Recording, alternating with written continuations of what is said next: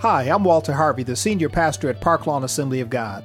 Park Lawn is a church that both regular attenders and even unchurched people love to attend. Why? Perhaps it's because we seek real and authentic relationships. We're a multicultural church that's engaged in volunteerism and outreach in our community and world. Let's face it, we live in a real world. Young people are facing challenges in their school, relationships, and career choices. That's why we're focused on practical matters, such as making faith work in family, career, and community issues. If you're tired of church as usual, or you don't go to church at all, then Park Lawn Assembly of God could be the perfect place for you. Come check it out this weekend. We have services each Sunday morning at 8 a.m. and 11 a.m. Park Lawn Assembly of God is located at 3725 North Sherman Boulevard, right in the heart of the city of Milwaukee. You can contact us by phone or on the web at either 414 442 7411 or at www.parklawn.org. I hope to meet you soon. If you can, go to the scriptures, uh, Psalm 37, 36, sorry. Psalm 36, 7 through 9. Psalm 36, 7 through 9. And just park there for a moment. This is a very brief, a very brief word that we're going to, to share right now. But my aim is to provide some some somewhat of a foundation for the panel that you're going to hear in several moments. Psalm 36, 7 through 9. I'll be reading from the New Living Translation once I get there. But there are four points that I want to make before I take my seat and the panel comes forward. Again, there are four points that I want to make as it relates to extending love authentically to those who may have what society deems as special needs and the families that love and care for them. The first point is this God loves and cares for all people. I'll say it again God loves and cares for all people. And so we pick up in scripture there. It says, How precious is your unfailing love, O God. All humanity, somebody say all. All humanity finds shelter in the shadow of your wings. God is not excluding anybody, He didn't put conditions upon that. All of humanity. You feed them with, from the abundance of your own house, letting them drink from your river of delights. For you are the fountain of life. You are the light by which we see. He loves everybody. God wants the best for everybody without conditions. Point number two God has a purpose for every person that is on the face of this earth. A lot of times we hear phrases like that and we say, or we, we, we utter an agreeable remark or statement, but our practice doesn't suggest that. Our practice suggests that we overlook people. Our practice usually suggests that we exclude people. And I'm refreshed by the words of Joyce Meyer. She says this She says, There is a person that's anointed for everything that needs to be done on the earth. So now that not only is there a purpose for every person, but there is an anointing. Let me say it like this in the book of Joel, the prophet said, God said, In the last days, I'll pour out my spirit upon all flesh. Somebody say all. Come on. All flesh. No conditions. He didn't exclude anybody. Then he said, Sons and daughters shall prophesy. Didn't say anything about their, their ability. Didn't say anything about their cognition. Didn't say anything about their wellness as we would have it. He said, all flesh.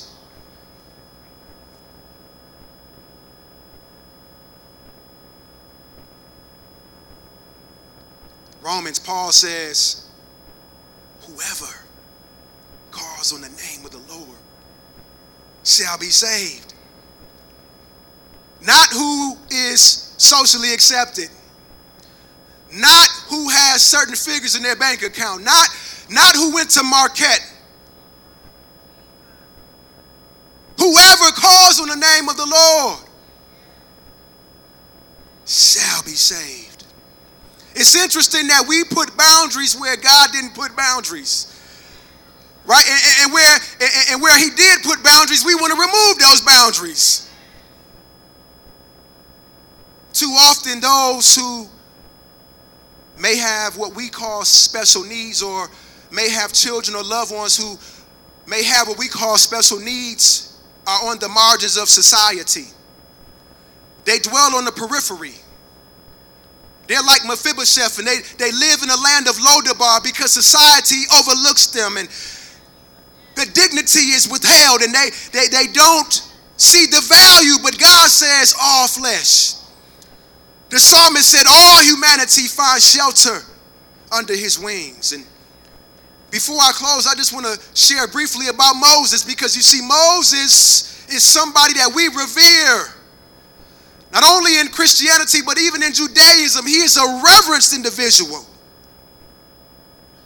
But guess what? Moses has some special needs. Come on now. You see, again, we put boundaries where, where, where we really shouldn't put boundaries. We, we look at the conspicuous things. We, we look at the things that are right in front of our face. So if a person has a wheelchair, or if a, if a person has a walker, or if a person cannot communicate like we can, we overlook them. And we don't realize that we got a special need. Hallelujah. Come on, we need patience and we don't have it. We, we, we, we need peace and we don't have it. We, we need to know how to control our tongue because we mean and we nasty. That's a special need in my book.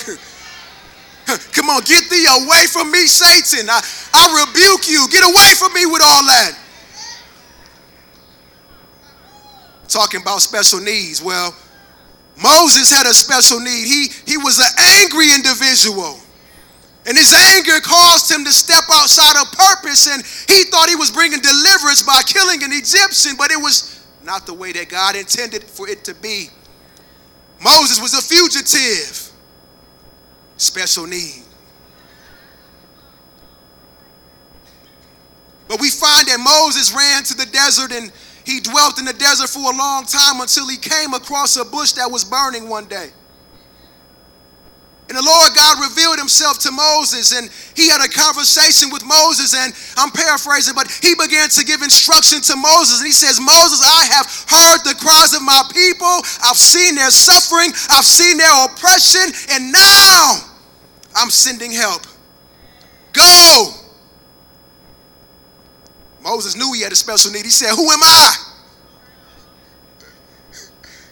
Some of us know, like, look, I don't know if you want to get too close to me because I'm not all the way right yet. He said, Who am I?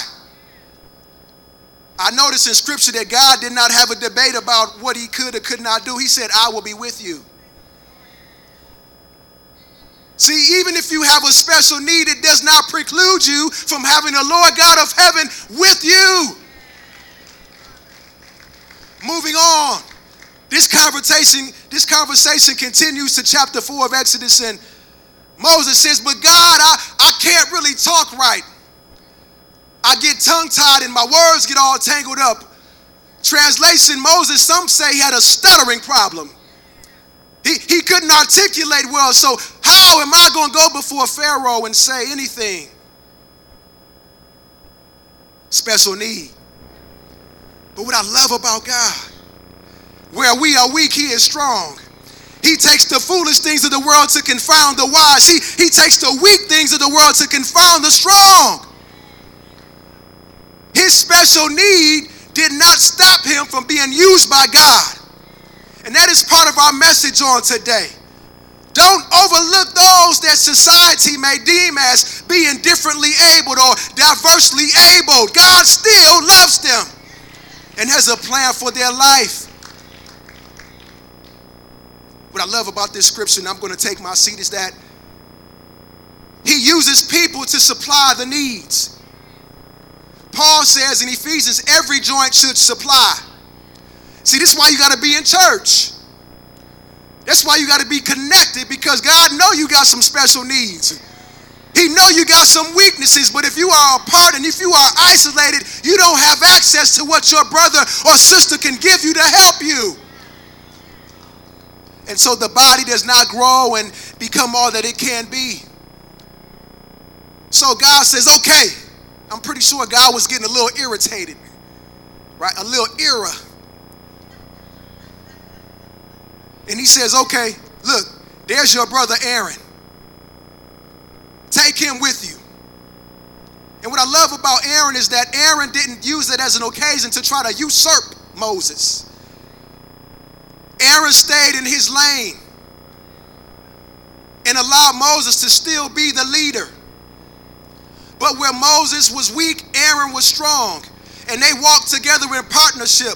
They walked together in community. And look at what happened. The Bible lets us know clearly that he led them out. They crossed the Red Sea. All of Pharaoh's chariots and armies were drowned. And they won the victory. Hallelujah. Put your hands together for that. Today is about acceptance. Today is about affirmation. Today is about acknowledgement and recognize that we are stronger together. God has nobody to throw away. He has no one that's worthy of being overlooked. And if there is no place where anybody should be accepted, it should be in the house of God. Amen. Amen. Amen. Park Lawn Assembly of God exists to share the light, life, and love of Jesus Christ. As a part of this mission, join us for special services, workshops, and encounters. Parklawn Assembly of God is located at 3725 North Sherman Boulevard, right in the heart of the city of Milwaukee. You can contact us by phone or on the web at either 414 442 7411 or at www.parklawn.org. I hope to meet you soon.